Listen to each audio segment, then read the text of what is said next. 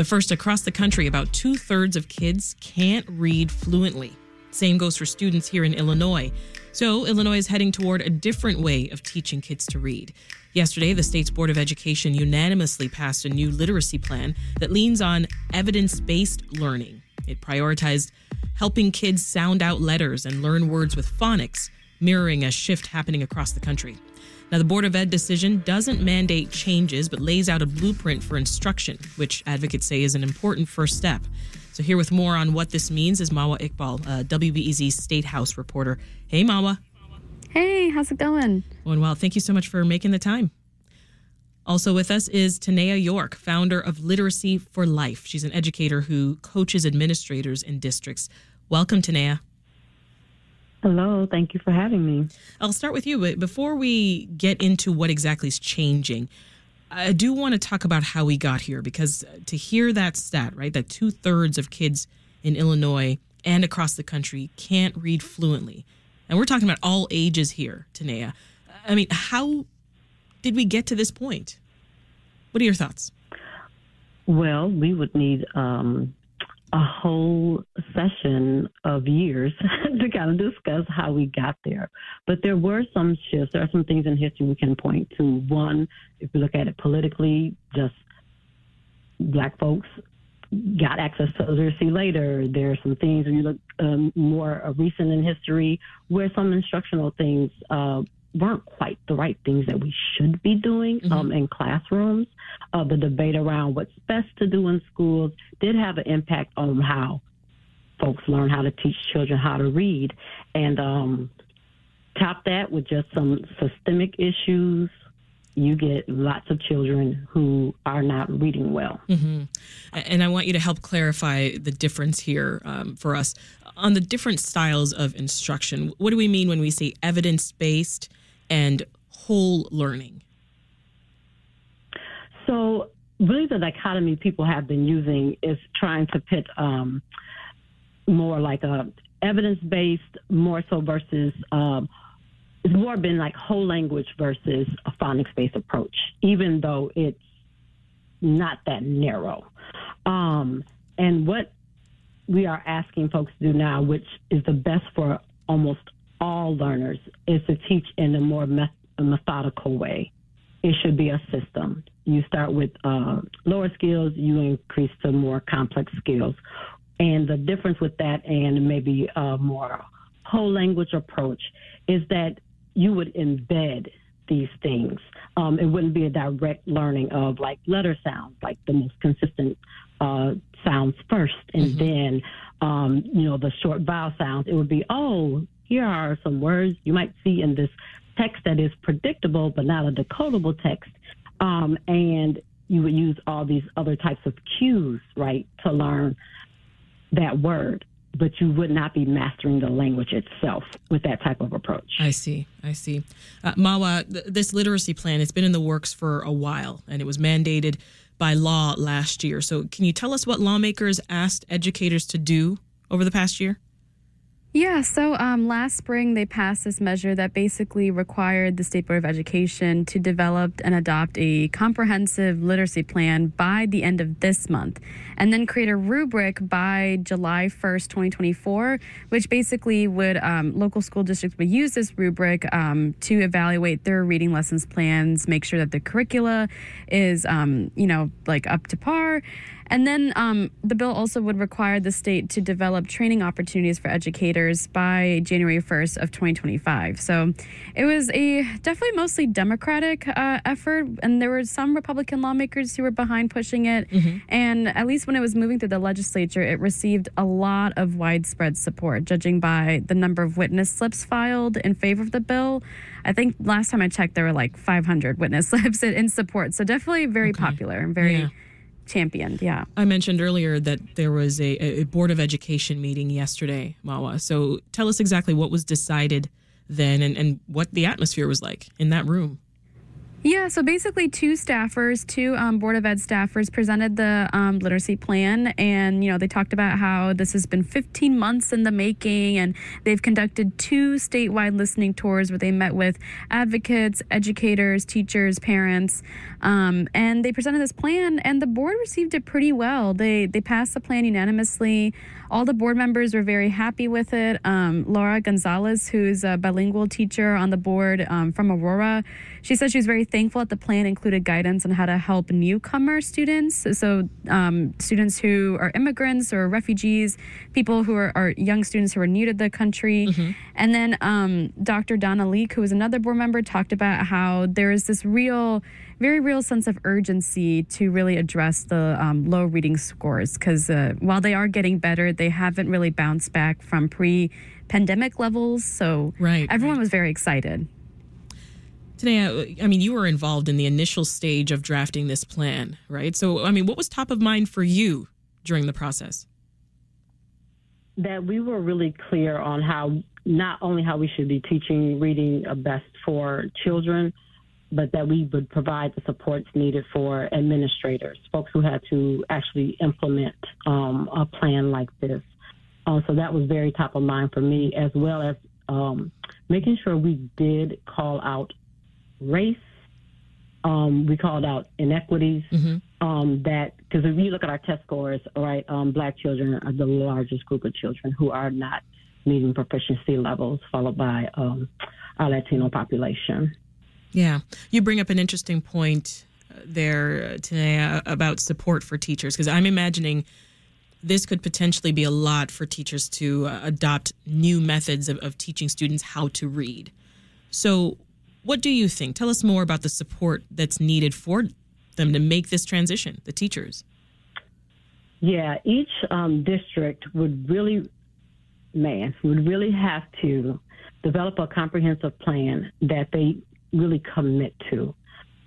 It would take time during the summer. It would take time during the school year to really help teachers learn something that they just don't quite know how to do. Now, a lot of our teachers, I've been in thousands of classrooms, particularly in Chicago public schools, know how to do some of the things that you see here. So it's not like our teachers are, you know, without some knowledge going. Yeah, they're capable. Absolutely. Yeah. But if you went to a school in the state of Illinois, a lot of the methods that you learned were not what is on, like, if you look at the plan, on that side of instructional practices aligned with evidence. There was not a lot of how do we do explicit instruction, teaching direct phonics instruction in those programs. Mm. So there is some new learning that needs to happen, new curriculum that they will have to learn, and districts will have to really put forth a sustained effort, really pay attention to how much they're asking schools to do. And it won't be just the teachers. It will also be your principals, right? Your assistant principals who will lead this work, the coaches, having everyone involved and everyone having a seat at the table to really say, this is what we need to do, having a safe space to practice. Right? If you're to learn and not have to be like evaluated, but to see what's happening, see if it's working, having a really good feedback loop or ecosystem of feedback so that folks learn how to do this well. Because if we put all of this money into doing something that, and time into doing something that wasn't working well for all of our children, why won't we put as much effort or more into doing something that we know should work better? Mm-hmm. As you talk about the various roles involved here, what do you think about parents? What's your message for the parent who, you know, may have reservations about this transition or maybe thinking, oh, it's about time? What's their role in helping the child succeed here? What their role has always been. Reading from the jump, being involved in your child's school, having your child read to you and talk with you about what they're learning at school, and being curious, right? Asking questions. I noticed that my child isn't doing this. And I read in this amazing literacy plan that at this stage, they kind of should be doing this. Teacher, can you tell me more about that? Right? So if parents remain curious, if they send their child to school as ready as they can, knowing their names, letters, like those things are still the most important things that parents can do to support the literacy proficiency of their children. And so we're clear. I mean, you talked a lot about the equity piece of this too, but how and where are we seeing kids lag behind when it comes to reading here in Illinois? It starts at the beginning. I'll put it this way. If you account for systemic issues, discrimination, racism, all those things, if you're at a school, say that's in a more disenfranchised neighborhood, your access to quality diminishes. There's plenty of research about that. I'm not sharing anything new.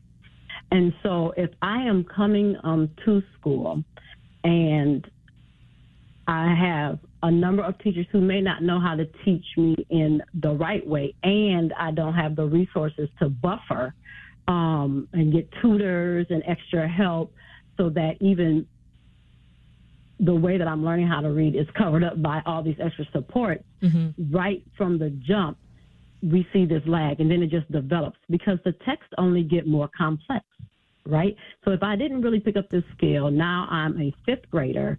I don't have these picture cues to help me guess at words anymore because I never really learned the language. And now I'm this fifth grader who's now in middle school. The text just keeps getting complex. Like that question you asked me, like, where do we see this? Yeah. It starts to just snowball all the way up. And so we have thousands of children now in our state who are in high school age now, who are struggling. Still struggling.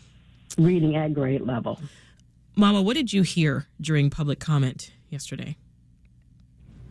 Yeah, so we had one person give public comment in regards to the literacy plan, and it was a person who was part of the initial writing team that drafted the first version around the literacy plan, and they, similarly to the board members, were very excited and very happy and very thankful that the board and the staff members took the time to really listen to advocates and educators and incorporate a lot of what Tanea was talking about, which is like phonic education and also a more evidence-based approach, more systematic approach to teaching literacy. They said that the literacy plan is foundational for improving literacy outcomes, and it's the first step of many along the journey to ensure that every student has access to quality education. Right. And Mawa, what can you tell us about the new rubric that's going to be used to measure how districts are doing as they follow this new roadmap for reading?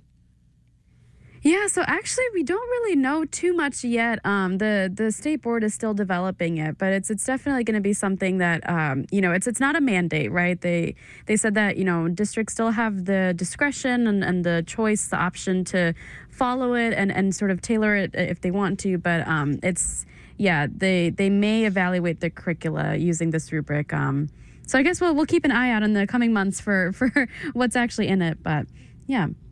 I'm curious, Tanea, how this will work for ESL learners.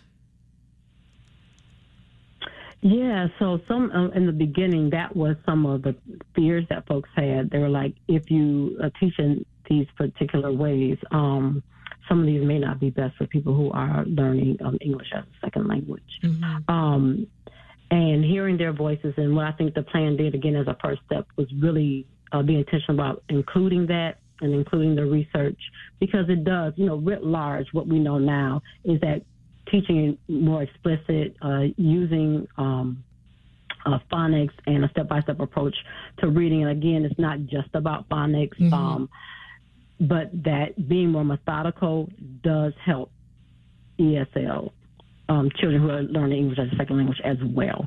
So they fit in with this.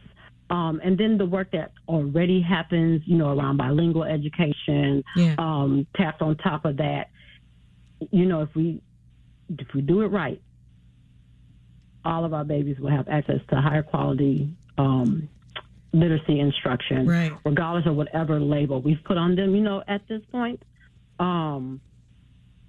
and we'll have a better outcome for it. Yeah.